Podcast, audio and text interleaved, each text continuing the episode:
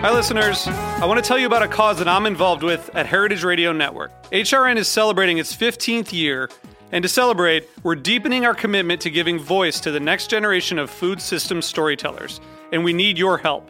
Our internship and fellowship programs help activate new possibilities for underrepresented and underestimated young people through experiential journalism, audio engineering, and production training. Through these unique programs, H R N helps food equity stewards build essential workforce readiness skills that expand their potential and foster economic mobility. Please consider supporting these critical programs. And with a minimum donation, you can be entered to win a dinner for two at an amazing restaurant in one of eight cities and tickets to a concert at a great venue in one of those cities. We have incredible partners across the country who have donated, as they also share our passion for helping to educate the next generation of food system storytellers. Check out heritage radio network dot org slash fifteen to donate and enter to win today. That's heritage radio network dot org slash fifteen to donate and enter to win today. And make sure you donate before March thirty-first. Thank you. Welcome to Wheels Off, a show about the messy reality of the creative life. I'm Rhett Miller. That's when it got wheels off. We started up and we ain't gonna stop. She made me feel like a god. That's when it got wheels off. Vance Powell has won Grammys. Vance Powell is at the pinnacle of the list of uh, album mixers, record producers, go-to guys. He works with Jack White. He works with Chris Stapleton. He came up doing live sound for Tammy Wynette. He has done everything. And he's sweet and funny and hilarious. I know him better than most of my guests on Wheels Off just because we've made a couple of records together. We've done a lot of work in the studio. We've done a lot of hours uh, from El Paso to Nashville and on and on. He is one of my favorite people because his level of expertise is so high, but he never seems to lord it over you. He always seems to be open to suggestion. He is incredibly collaborative in a creative setting, and he's really funny. He's really sweet and funny, and he laughs easily. He's all about keeping it light, but working hard and making sure you get the best album at the end of the day that you could possibly get. His art form is not something that most people understand, especially the mixing. Um, you know, uh, artists will send him recorded tracks, and then he will have to assemble those tracks into a finished product. You know, there's a, a big distance, a, a wide gulf between the way something sounds when you just lay it to tape and the way it sounds when it comes out of your speakers as a finished product. But Vance is one of the very best in the world. Uh, despite whatever his humility forces him to proclaim, he's one of the best in the world at doing that. And there's a reason that he's as in demand as he is. Uh, but I feel like he also does a really great job of trying to explain what it is that he does and how he gets the incredible results that he gets. So I'm really grateful to have Vance Powell on this episode of Wheels Off. I know it's longer than normal. That's just because Vance and also me. I love talking to Vance. Uh, there's a lot of F-bombs, a lot of S-bombs. There's some other bombs in there. Uh, sorry, that's just the way it is usually in the tour bus, in the recording studio. Um, I, I think you guys will get a lot out of this, even if you're not a recording Um, musician, even if your area of expertise or interest lies far afield. I think there's still a lot to be had in this conversation. So please welcome to Wheels Off the great Vance Powell. Welcome to Wheels Off, Vance Powell. Thank you so much for joining me today. You are most welcome, Rad. I'm happy to be here. God, though, I've got to say the beard is looking more lustrous than ever. Well, I got to be honest with you. Today, I might have brushed it and and shampooed it for you. So, uh, of course, the fans aren't going to see it, but uh, yes, today it is a little uh, a little luxurious. That's incredible. Damn. um, so, uh, what creative project are you working on at the moment, Vance, and how does it light you up? How, what am I working on at the moment? Well, uh, you know, I'm always working on things that I can't talk about, which is hilarious. Uh Um, I think the thing that probably, let's see, what, what am I, you know, uh, hmm, let me, let me think here. Let me, let me scroll around through the memory in my mind. Um, there's always something going on that's cool, uh, that I've, people I've worked with before. Let me just do this. Um, I am working on a record with an artist that I've worked on before, but we're in hiatus right now till September. Um, and so that could be a number of people. Um, I've done a couple of uh, spatial audio mixes for one of my old clients. That could be cool at some point. Uh, but I'll tell you what's out now that I'm super excited about. Uh, my good friend Nate Bergman Uh, put out a record uh, called Metaphysical Change. It's out now. You can find it anywhere. Fucking love that record. And then the Bobby Lees, the Bobby Lees, uh, who are from Woodstock up by you there. And you know some of their, their parents, I think.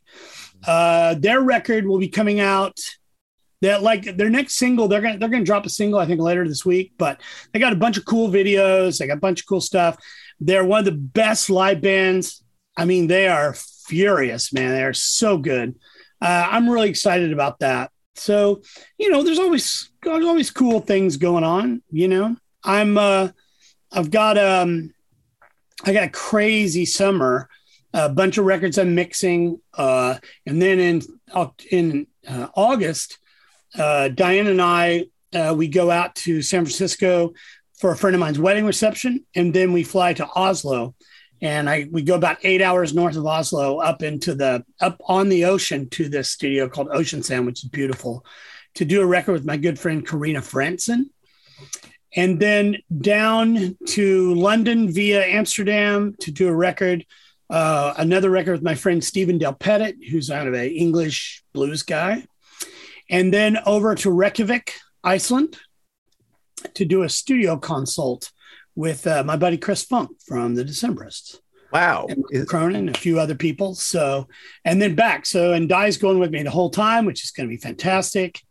And, um, you know, so that's August. And then I, and then I come right back. I literally fly back right into uh, continuing um, with this record.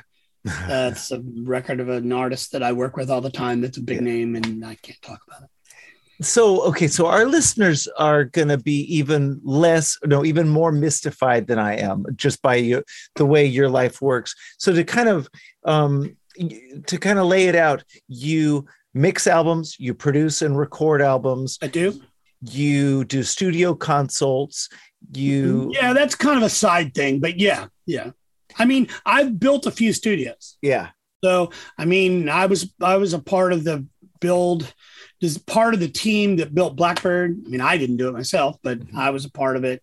Um, and then this place here, the, the, I mean, I didn't hammer boards, and Mike did. Mike hammered some boards, but, um, but the infrastructure, the studio, how the studio wiring, that, you know, the, stu- the working part of the studio, you know, I've built a bunch of them now. And so, that's all the things that people are asking me questions about. They're not, they're not asking me where to put the walls and things. They're saying, okay, what do we need to put in these walls to make the studio work? Like wiring and, you know, the infrastructure and all that. Um, I am, I am producing a record. I can't, I think I can talk about, um, there's a couple artists that um, are sort of in different bands that are going to are doing a solo record, and they've been touring a little bit. And that's uh, Rome, who tours with Sublime. Uh, Rome Ramirez, and then uh, Duddy from the Dirty Heads. So they're doing a record together. We've we've done like five songs. It's really cool stuff. Um, that's going to be coming out here at some point. But I think actually that's we're finishing mixes on that today. So was was the first time you met Rome in El Paso with us when we were yes, side by side? That's, that's exactly hilarious. Right. That's exactly right. I forgot. That's great. Yeah, he, that's exactly right. Yeah, and it was crazy because I was like, oh, man, so nice to meet you. He's like, oh, dude, man. And now he lives like a mile from me here, you know, and uh, so stops by and we hang out. Yeah, so he's great, man. What a what a great and talented person, man. He's talented. Intense guy, yeah. So yeah, he's cute. You're, so the the short uh, answer to kind of what you do for those those mystified listeners. Yeah, so I'm, I mix records. You make records. You make records. I, I, I mix records a lot. Yeah, yeah. I record records some. Um, I, I really don't record anything that I'm not producing, except for, like, say, Chris Stapleton. Um, but with Chris, our our level, like like what I am allowed to do on the record is so it's so open ended that, you know, like, and he's so appreciative of it to me that, you know, it's it's not a production. I'm not producing the record, but but I'm definitely sort of producing the um, the recording of the record. I, no, I should stop. Don't say that. Hey, Rhett, can can I pause a minute? Of course. It's my mom. Hey. Okay. Hold on. We'll have the editor cut this out. Hey, how you doing? Happy birthday to you. Oh, hold, hold on one second. Hold on. My friend Rhett. I'm going to see if I can get Rhett to sing happy birthday to you. Happy birthday to you. Happy birthday to you. Happy birthday, Vance's mom. Happy birthday to you. Woo! He sounds so much better than you do. Yeah, he does. He's he's an actual professional singer. So, wow. Hey, can well, I? Thank you very much. Well, you're most welcome. So I'm, I'm doing this podcast with him right now. So let me call you back in a little bit. Is that cool? Okay. I love you. Did you get your get your flowers? Did you get your flowers? I did. Yes, good. Thank you. All right. Okay. I love it. Call you in a minute. Bye. Uh-huh. Bye. Actually, leave that in. It's great. He's got the same birthday as my brother. I love that, Vance. That's oh, great. Yeah. Oh, so back to what I was saying. Please leave that in. It's fine. Okay. um, uh, so um, yeah, I make re- I mix records. The the the what I do with Chris is so cool. He lets me do what I want, and that's awesome. That's the greatest thing an artist can do is just be like, yeah, whatever you're doing, I like it. Keep going. I'll concentrate on the music. You concentrate on the way it sounds. That's really what works out. So him and Dave, they concentrate on the music. And then when we all come in, we listen. If something, we all talk about it. It's all very diplomatic. It's great. So that's that's awesome. Um, and like I said, I mix records. People hire me to mix records, and um, and and people hire me to produce records every now and then. The Old ninety-sevens. That's mm, one that's of them. Right. Yeah. Uh, which I wonder about this because you know your schedule. I mean, you or someone maybe that works for you mm-hmm. knows your schedule for months and months and months out. And so you're making a lot of choices about things that are way out in the distance. And, and I wonder, because I know like you're about as in demand as somebody gets in your position. And like, how do well, you choose? I mean, to a, to a degree, but I mean, I'm booked at this point. Uh, every, basically every day is accounted for until the last day of October. Wow. And then, but you've made a lot of choices within that, and you've probably chosen projects that don't pay as much as other projects that you've turned down because you won't like them and want to do them. I mean, what's your sort of criteria? Yeah, I mean, I mean, people send things to me. They want me to mix it. And, and, you know, we politely pass all the time mm-hmm. because it either is just not very good or it just doesn't, excuse me, it doesn't fit into It doesn't fit into what I would normally do. Although, to be honest with you, the more out there and weird it is, the more excited I am about trying it out. I mean, you know, uh, I have mixed a jazz record, a Norwegian black jazz band. You know, I've, I've, I mean, I would love to do all different styles. But, you know, most people kind of equate me to this sort of loud rock thing or or then the Stapleton thing, which is sort of not that, you know what I mean? Yeah. But I mean, you know, in, in my time in this world, I've, I've recorded and mixed a lot of people and a lot of different artists and just a lot of different stuff. And so, you know, um, I don't know the right word, but like, you know, I, I like to try out the limits. I, I like to try out different stuff. You know, I like to do it. Uh, sometimes financially it works out that I can do it. And sometimes it financially works out that I shouldn't do it. And I just do it anyway. um, but, you know, there are those times when I have to just politely decline. And, and usually it's because the band just isn't quite there yet. Mm-hmm. You know, or, or the artist isn't quite there yet. And sometimes the artist needs more than I can give. I, I passed a, a, a gig recently to my partner, Mitch, because what the artist needed was a singer-songwriter sort of view of producing a record. And that is really not me at all. I'm more like, the, put the band together. Let's, you know, let's fight that dynamic, which is completely different. One dynamic is, okay, I'm going to do everything. I'm going to put all the band together, and the singer, songwriter is going to uh, fit into that. Sometimes that's great. Sometimes it's not great. I've, I've done both. And to be honest with you, I kind of like bands, even though, you know, you have to fight with guitar players and bass players and drummers and singers and all the things that make bands bands. But, you know, if if if someone comes to me and they're like, well, I've got this sketch of a song and I want to make a record, I just usually just pass. Yeah. And, you know, actually, it's funny. The Bobby Lees, that's kind of how I met them. Uh, Sam sent me some demos of just her playing guitar and singing. And I, I just I just didn't hear where it was going.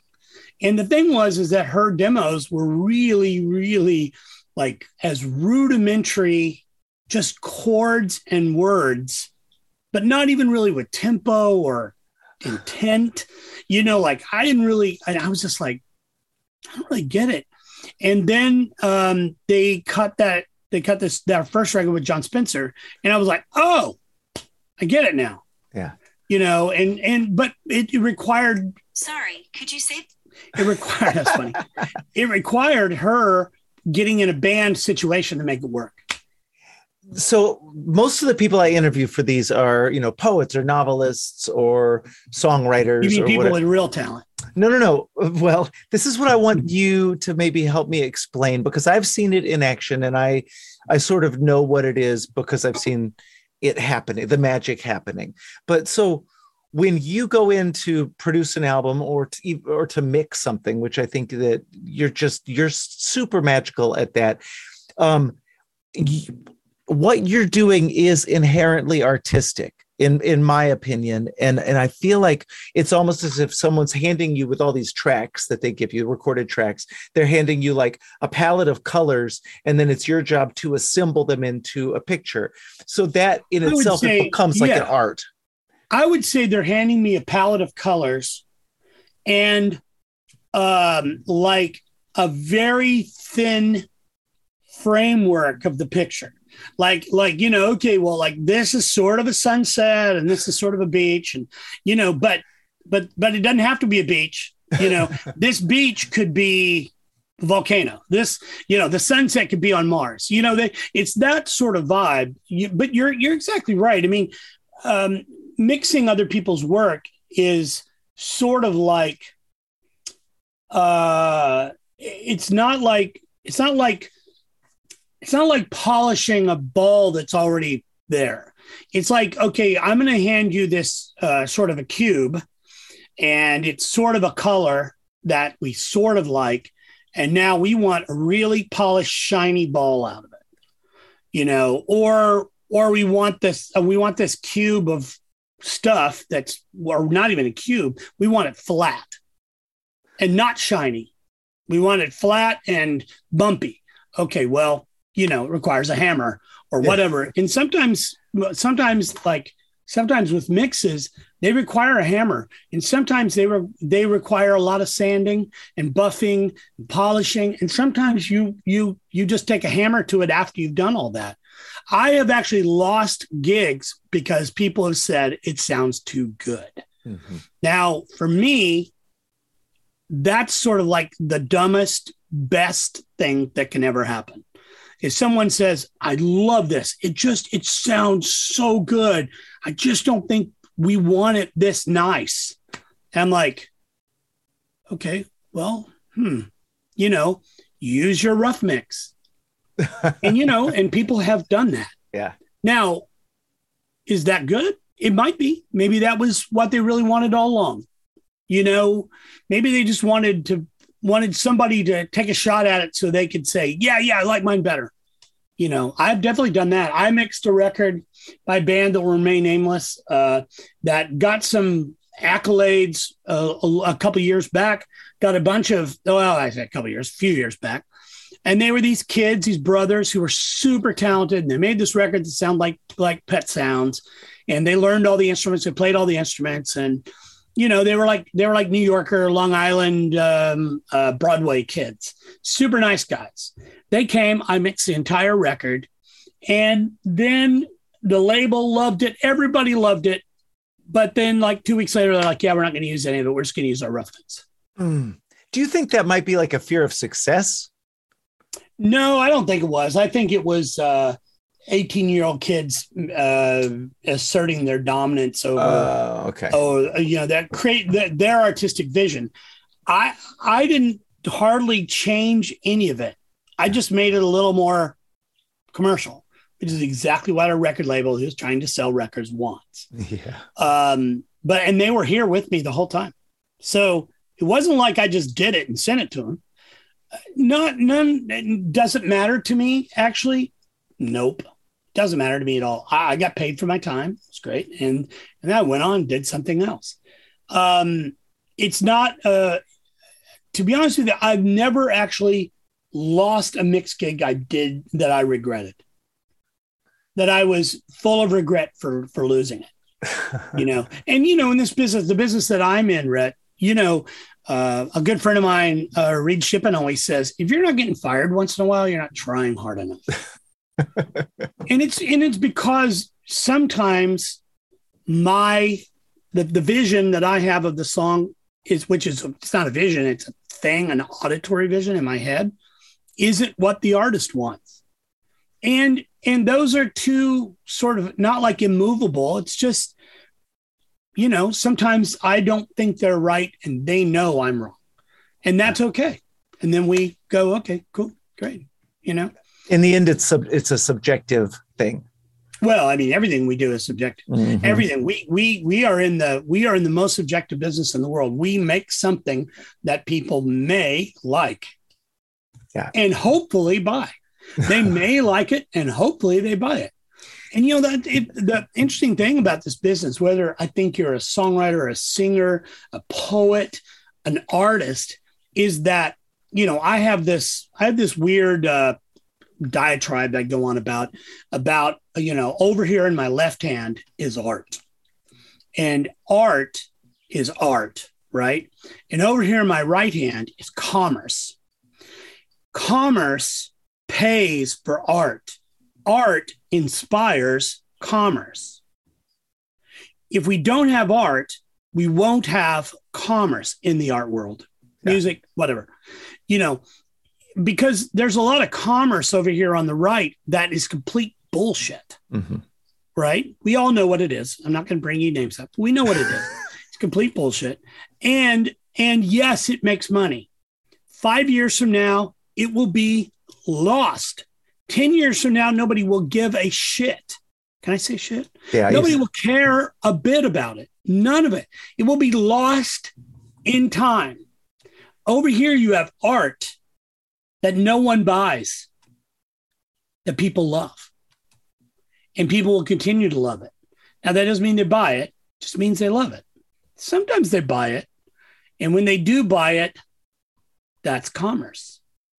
Commerce funds art. Art creates commerce. That's the other side of it. So, you know, that's my left hand, right hand version of this sort of world we live in.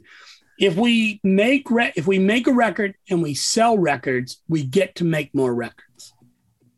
And that's, you know, that's the bottom line. That's a that's a Laurie Anderson quote, which I thought was fantastic. You know, from an artist that never really sold a lot of records, but she said it's really simple. If we If we make records and they sell, we get to make more records. I love that. So, yeah. Well, that's a that's a beautiful dichotomy. There's another dichotomy at work with the thing that you do. Like, I'm looking at you right now on our Zoom call. You're surrounded by th- these machines and blinking lights and the kind of technology that just gives me a headache to even think about. And you are a master of the technology, but I don't think that I know, I know for a fact that's not your whole job. I, by the way, I never ask other guests to explain what they do as much as I am with you, but just because I feel like people don't understand what it is. But so I've watched you ma- like use with mastery all of these machines that I'm seeing in your in your studio. Thank you. But I don't feel like that's necessarily your job. Like, I feel like your job is more, has to do with your ears, your instincts, your taste. Um, do you have a theory about what is the balance for you? Like, for what, what makes you so good at your job? The balance between your technical mastery and your sort of the ineffable qualities of your tastemaker, ear producer thing. But, uh, well, thank you for all that, Rhett. I appreciate that. The check's in the mail. um, um, well, look, um, you know, Malcolm Gladwell's deal about ten thousand hours. Uh, I crossed ten thousand hours twenty years ago, you know, so um, my history in this business uh, this year, by the way, this year right now is my fortieth year. Wow. Doing this. Uh, I came out of high school, and really right out of high school, I started fooling around with bands and working with bands. So, so it, my, my, my math is a little fuzzy, but I have a feeling it would be a little later this year, November, October, November, sub September, somewhere in there of eighty-two, when I um, was long out of high school and was in college and started hanging out with my buddy, and he had a band and all that. And so, you know, I spent twenty years on the road, touring, doing live sound. Um, you know, my my first band, we had an El Camino, and that's how we got to the gig, with the, all the P A in the back. You know, there was a ranchero, actually. And then we got a, then we had a school bus, which was a fucking nightmare, you know. And then I was in a van, like everybody was for a long time, and people still, you know, still in a van.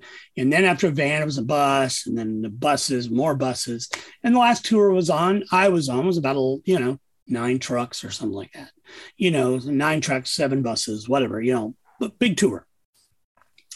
That being said, um, that world and the world I'm in now are so locked together in my talents, as they will. I'm using quotation marks. You can you can see air quotes, uh, because it's really the only thing I know how to do. I, I had a I had a real serious moment that, uh, a little while back where uh, Di and I were talking. And I was like, I think I am qualified to do this and teach.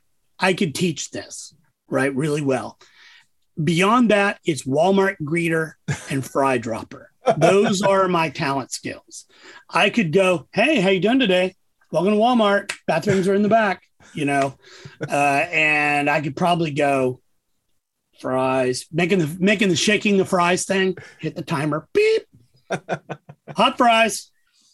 You know, I could do that. Um, beyond that, those are the things I I, I know I could do pretty well.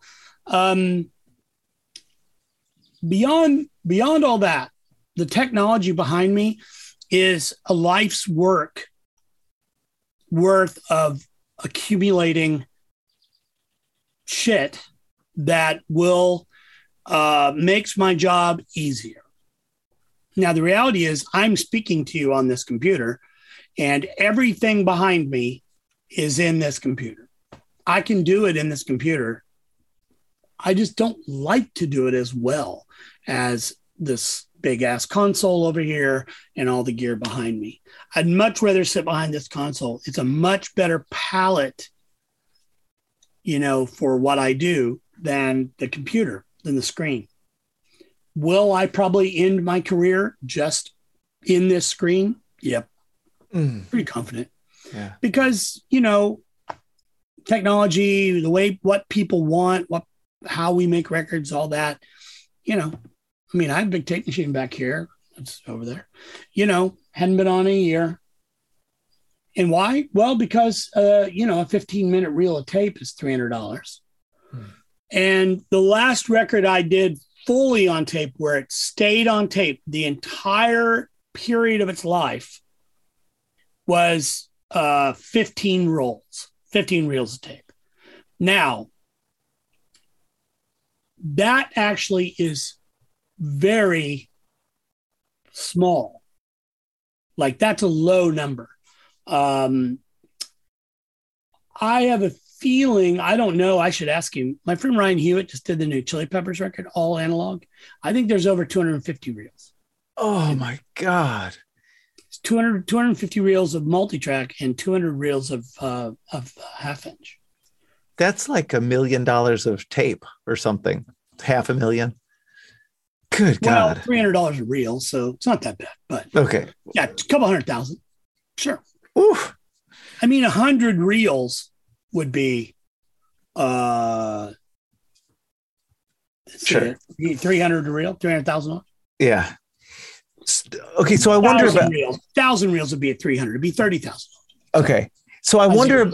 I wonder about this. Um, so sometime before that moment, forty years ago, you must have had a vision that this, some version of this, was going to be your life, right? No. Or did it dawn on you like after you were already well down the path? Was there no. an, epiph- an epiphany moment where you know, like, I'm going to be, you know, a kick-ass producer, mixer, the nope, dude? Nope, no, no. No. So all through high school. So first of all, two things. My my two grandfathers, one of them was a stonemason. Okay. But he was he was an electronics genius masquerading as a stonemason. My other grandfather was an engineer, like a engineer in the terms of like big engines, car engines. He was a mechanical engineer. That was his deal. Uh, he ran hotels in Vegas in the forties and fifties and sixties. He ran mines in the twenties and thirties and forties. I mean, he ran engines. Those two guys, my father, uh, uh, Ray Powell, um, he, uh, I mean, last time I saw him was thirty years ago, so I don't know, but he was a uh, master machinist. Um, All of that sort of weeded its way down to me where I understand technical things really well. In high school, I went to college classes for electronics three hours a day in high school, my junior and senior year.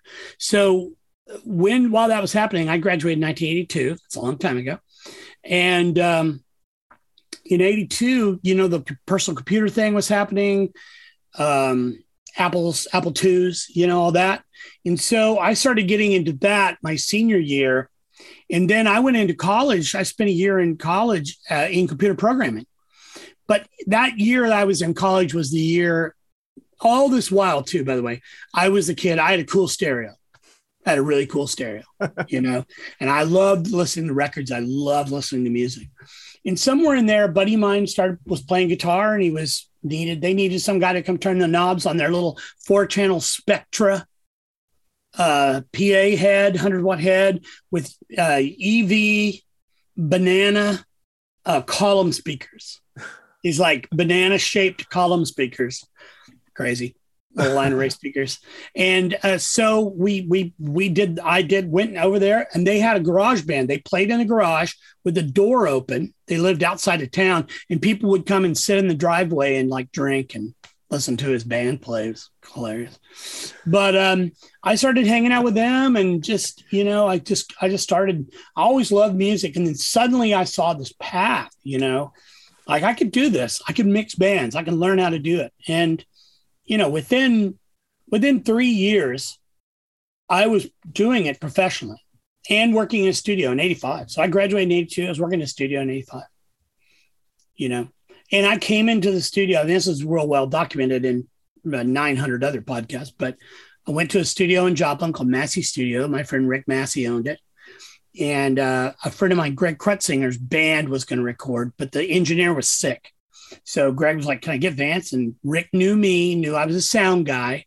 He said, yeah, sure. I'll show him what's going on. He came in. I had been working at a little, at a little studio, a little eight track studio. So I understood this was a sixteen track, much bigger. And I started kind of getting sounds and he helped me with a few things. And then he just kind of was like, all right, I think you got it. And he left. And about six o'clock that night, he comes in, he goes, uh, here's the key.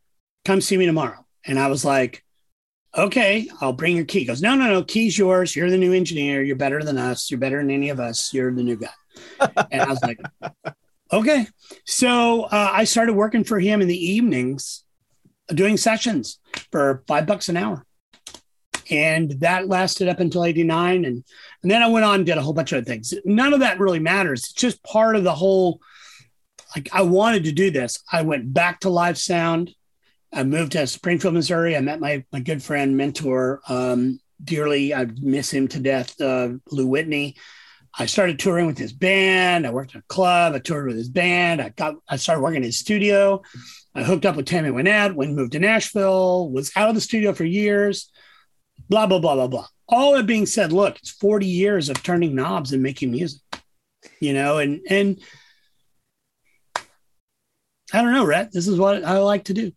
And this is, I, I'm blessed that the one thing I'm good at that I know of, other than like eating, and I'm not even that good at sleeping anymore, but, you know, eating and uh, breathing, I'm pretty good at. And, uh, and this, I, I get to do the thing that I love, you know, and I get paid for it.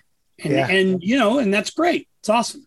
And sometimes I get paid well for it, you know, and sometimes do, I don't. Uh, do, um, do you remember when it dawned on you that this was going to be, that this was really going to work? Like you were really good I think at when this. I, I think when I'm, I think when I, I moved to Nashville, mm-hmm. like when I got the offer to come work for Tammy Wynette in Nashville, I knew that the step from little Springfield, Missouri, you know, which is a college town. And I gotta be honest with you, I loved living there. I lived with two girls. It was great. And uh, we had a cool house. My entire monthly nut was three hundred fifty bucks a month. I mean, that was it, you know. I was a little more than that. I actually, it was a little more than that.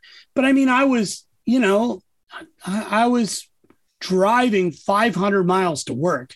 That didn't make mm. any sense, you know. But when I moved to Nashville, I, I kind of at that point was like, okay, I'm in Music City. I'm here.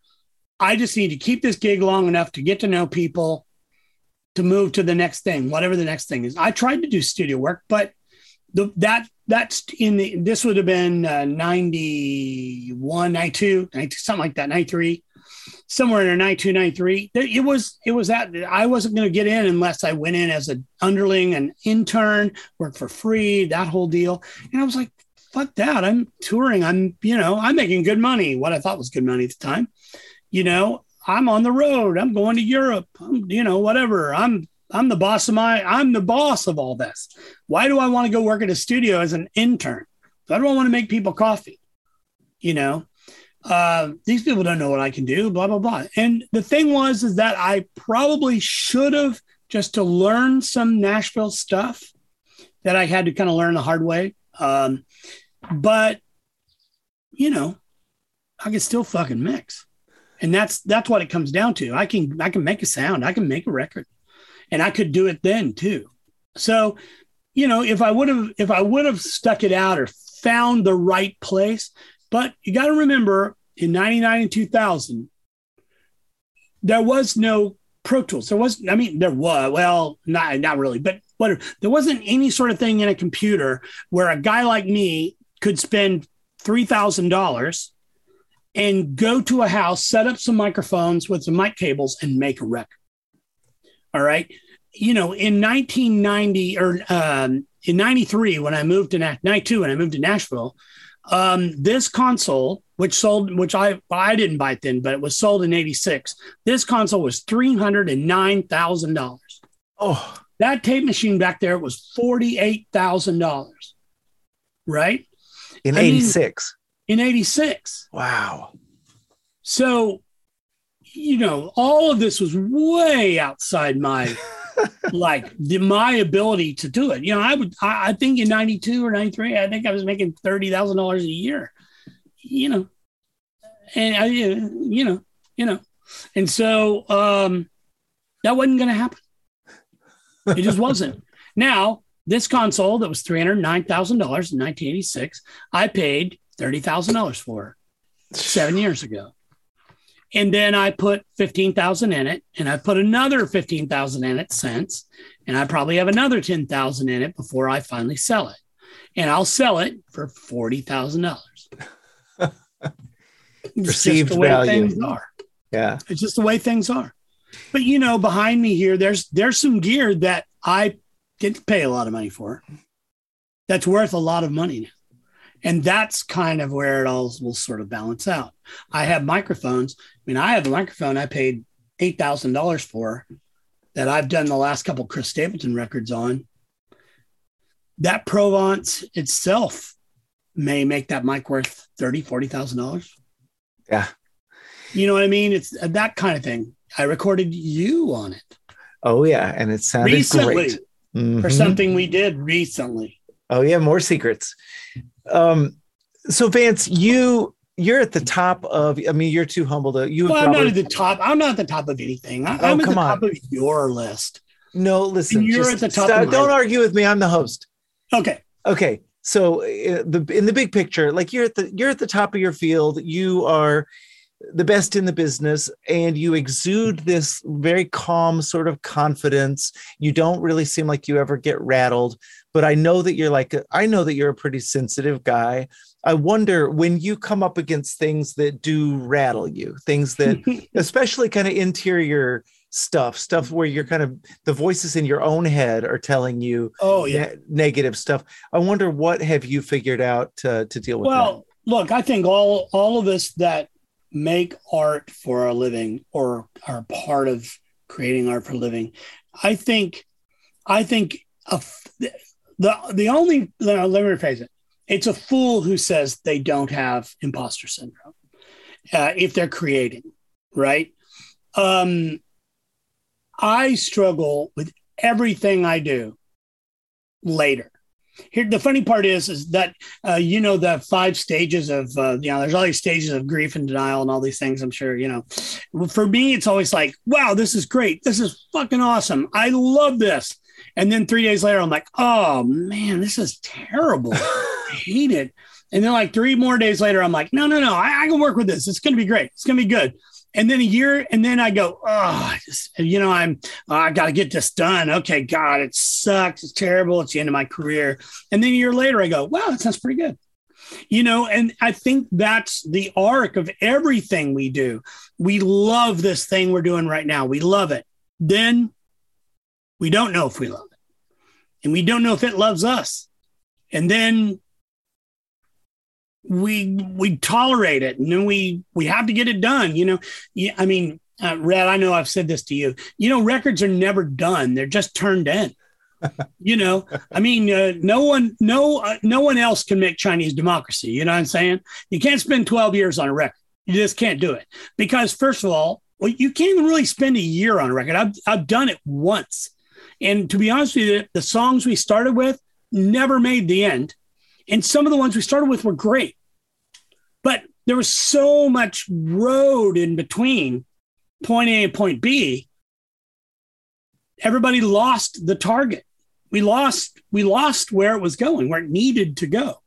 So, um, you know, that's kind of the thing. I, I think that all of us have that thing deep down in us that struggles when we don't know, you know, okay, I don't know how we're going to do this, how we're going to pull this off, or I don't know how I'm going to make this happen. I, you know, I've, I've, I'm a, I'm, I'm really calm person until I'm not. And, and that's my, my friend Reed, Reed Shippen again, has this great quote. He's like, yeah, you know, in Nashville, we're nice until we're not. And that's, that's kind of, that's kind of the deal. Like I'm, I toured for twenty years. To get the things that you need is not, the, you, you don't go to the stagehands and say, guys, you know, you bunch of fucking assholes. Look, fuck you. I'm the artist. I'm with so-and-so. Let me tell you how it's going to be, because you will get nothing. And like it, you'll be, you'll be screwed. You have to go and say, guys, how you doing, man? How's things? You, you guys good? So you guys need some water. You need things, you know, look, I got crew sheets, shirts for you later. Hey, I've got this truck. We need to get it unloaded. I'm a little behind schedule. Can I'm going to come in the truck and I'm going to help you pump this out. We're going to do it together. You, you've got to sort of, that's part of the producing records. Look, we're in this room. We've got, you know, you know, so here's a, here's a good question for you, Rhett. Do you know what the producer's job is in making a record? What do you think it is? And then I'm going to tell you what it is, because that's what producers do. They tell you. um, I'm going to say uh, getting the best performance from the artist and capturing it in the best way possible on two tape. Nope. What? That's not it. It's not really. It's part of it. The, the producer's job is to take an amount of money in an amount of talent, right? So you've got this this amount of talent. Here's my left and right hand thing again. You've got this ball of money that's not really a ball anymore. It's more like a kind of like a small stack. And then you've got this ball of talent, this raw talent. And between you, between the two, you have time. The more time goes on, the less money you have and the less talent you have, actually. But the, but so your job is to take these two things, smash them together into this, you know, physical thing that creates a product that people want to buy. The byproduct of that is to get the best performance, to get the best sounds, to get all that on tape. Because if you get the best songs, the best sounds, the best artistry on tape, people will actually buy it. If you take all the money in the world and you take this tiny fragment, a, a rice-sized pea of, of talent, and you stick them together, you will get a big, tiny piece of shit that nobody cares about. Right? It that's that's how it is. So so part of the job of the producer is I try to make people comfortable in my in my world, which is their world, their world, my world, you know. And then I try to make sure that everybody feels like the wheels aren't coming off. You know, that that the trailer is is behind the truck going down the road. It's got all the gear in it. And it's connected to the trailer, to the truck. We're, it's right behind us. We're right. It's right back there, and we're we're all going to the same place. And um, that's sort of my job. Now, have I had to do things that I did not want to do? Yeah, I had an artist in here that was very talented. That um, it was an artist that I was recording their songs, like producing they, him, the artist. But come to find out, it wasn't really that. It was really this band. And the band, the two guys in the band were terrible. They weren't terrible. They just, they just, they just weren't up to making records. Yeah. And so I fired them. And I hired session guys out of my cut of this. Mm. And we made the record. And then later I find out that this has caused this whole deal because these guys were in the band and they got fired. I don't ever want to do that. This was just some, I thought it was some guys he played with. No, they were in the band, but they, they just didn't, they couldn't cut it. And it got tense. Let me tell you, it got tense. The day I fired him, let him go. I mean, well, I let the drummer go first and then the bass player, it's a long story, but... Let the drummer go first. I mean, I asked the drummer to play. I, I just literally said, look, can you can you play Boots and Pants? Yeah. Right? Now, those of you who don't know anything about music, Rhett is now going to do Boots and Pants for me. Boots and Pants and Boots and Pants and Boots. It's also like Pat Boone, Debbie Boone, Pat Boone, Debbie Boone. Well, I asked him to do that too, and he couldn't quite get Pat Boone, Debbie Boone. Yeah, Pat Boone, Debbie Boone, Pat Boone, Debbie Boone, Pat Boone, Debbie Boone. You know, like, like I go, can you just Pat Boone, Debbie Boone me? And he goes, what do you mean? Like, oh, you know, Pat is snare, Debbie's the tom, Boone's the floor tom. Pat yeah. Boone, Debbie Boone. Yeah, Pat Boone, yeah, Debbie. Boone. Yeah, like it's it should be really easy here. Boone is the tom, Pat is the snare, Debbie is the floor. It's just simple. Couldn't get it. Boots and pants and boots and pants. Like boots and pants. He didn't even get what boots and pants were. I was like, oh my God, this is gonna, you know, what did I get myself into? You know, and and all of this is to say those guys are super nice. They were sweet.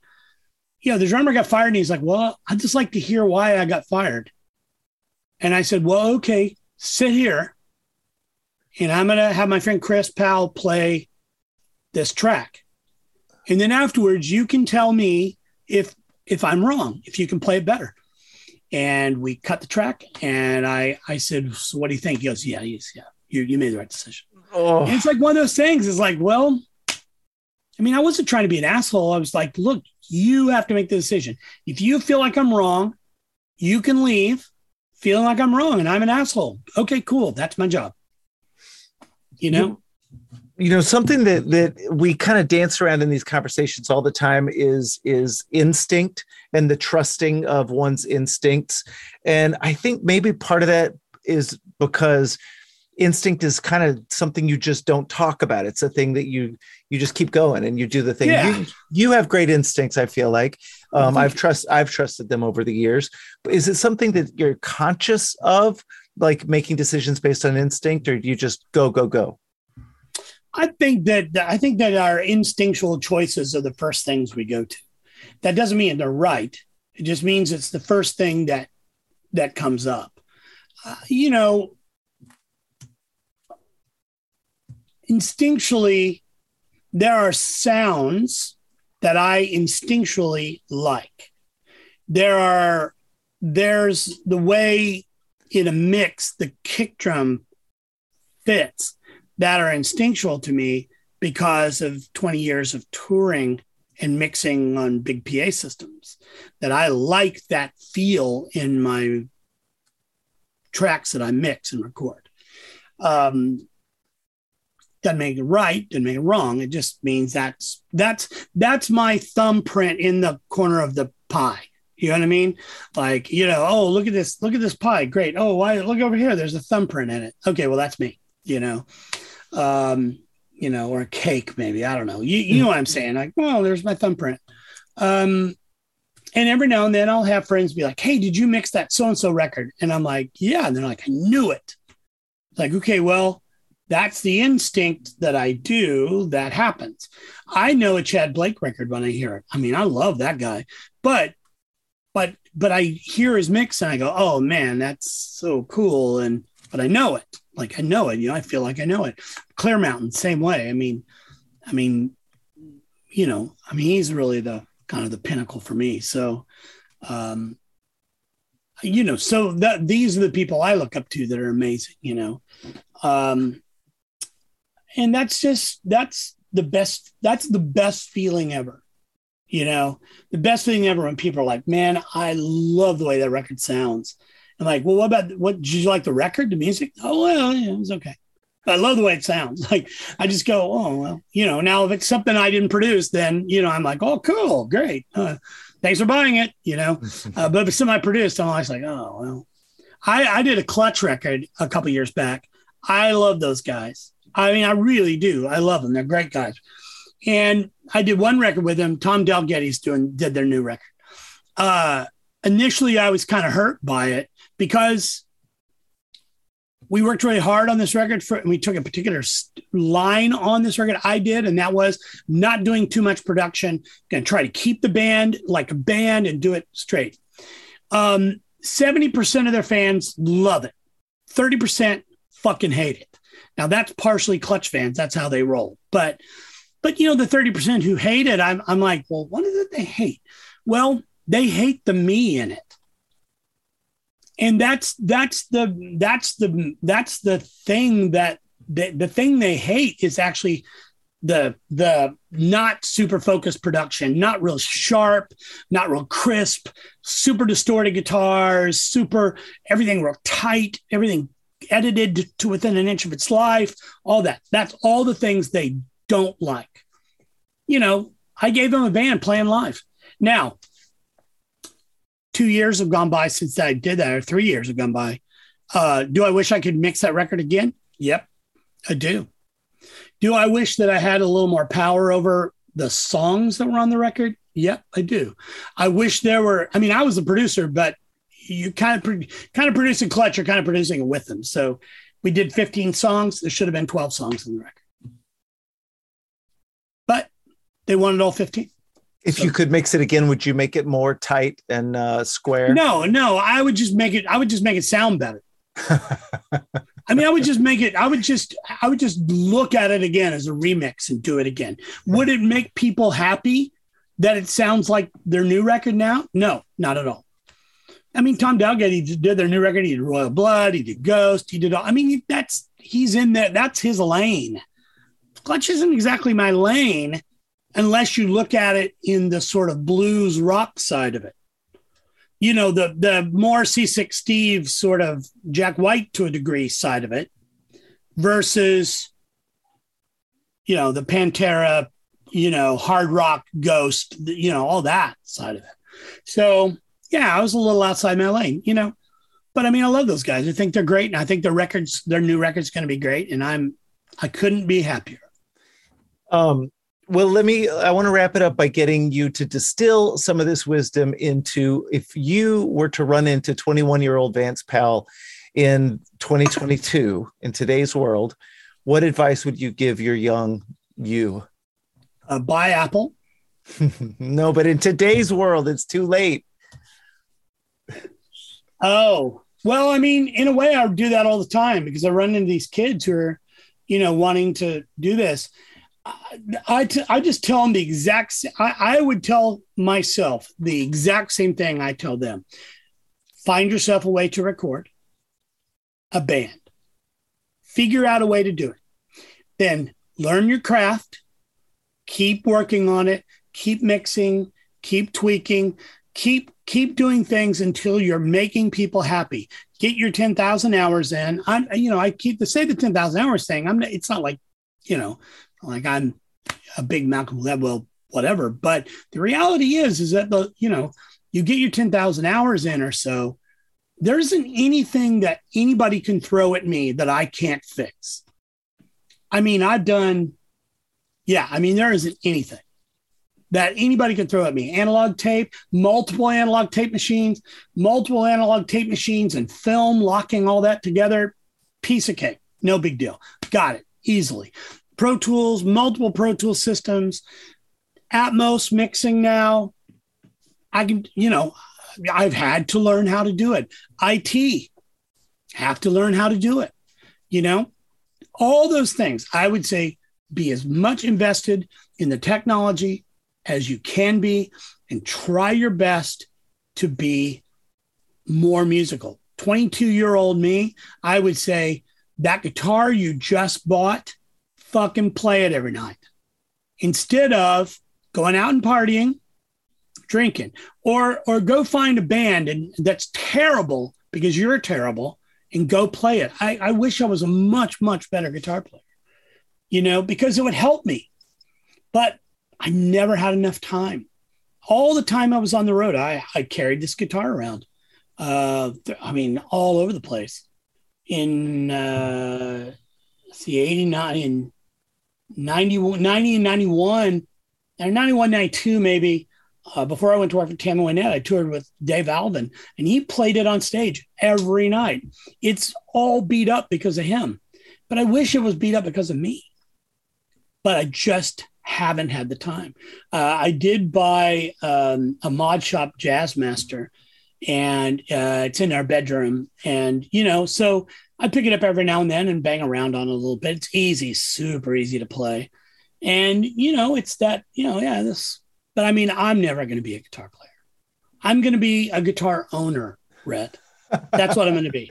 I'm going to be a guitar owner. Well, I'm going to be a drum everything. owner. I'm going to be a bass owner. I'm going to be a keyboard owner. I own all of those things, you know, and I own them so that when you come to me, you have more tools that you can use, you know, like an acoustasonic Telecaster. I love it.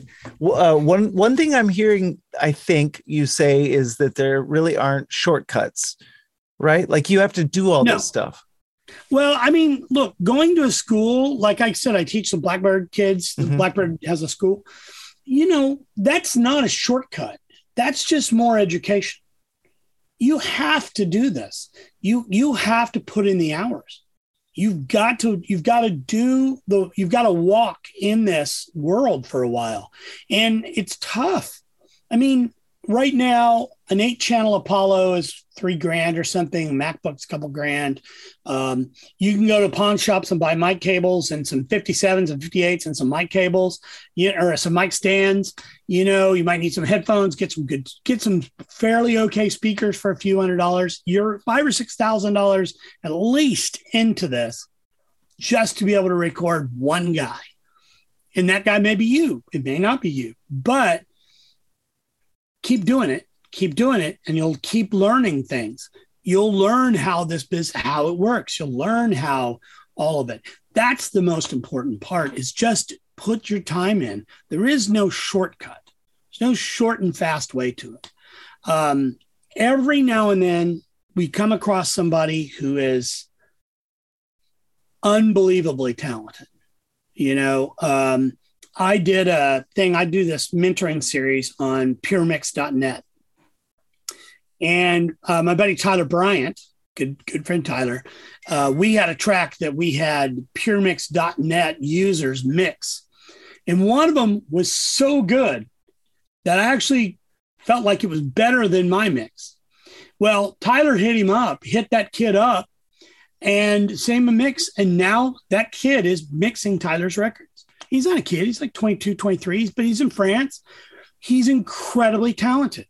So did he do a shortcut or just was he talented? You know, he was just talented. That's the deal. Yeah. The the technical aspects of this, I mean, I know things that I'll never need to use again, probably. I know things that me teaching people about doesn't teach them anything. Like I, I could talk ad length about twenty-nine ninety-seven time code versus thirty frames time code and why thirty frames, thirty drop frame isn't twenty-nine ninety-seven and twenty-nine ninety-seven drop frame is is different than twenty-nine ninety-seven, and then there's twenty-four ninety-seven, you know, and all this, all these crazy things that nobody really know needs to know about until they need to know it, which is a whole nother deal. But you you know, you can go a long time in this business without even knowing why there's such a thing as twenty-nine ninety-seven time code. You know, that's twenty-nine frames, twenty-nine point nine seven frames per second, by the way. Oh, my God. Uh, but um, you, nobody needs to know that, you know.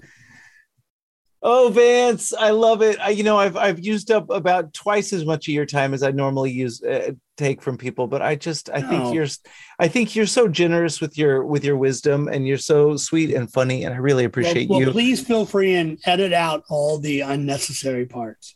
I don't think we will. I don't think anything was unnecessary. Even your mom's birthday, which happy birthday was, to you. Don't okay. forget, go call your mom. I got to call her right now. Yeah, okay. I'm gonna do it.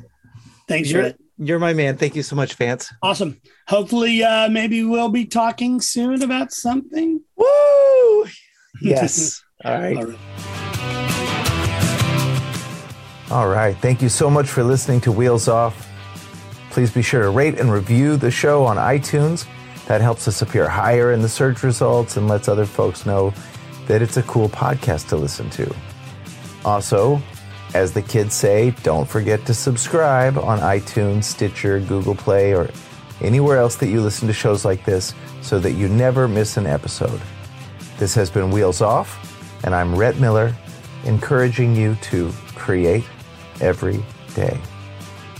Thanks, y'all.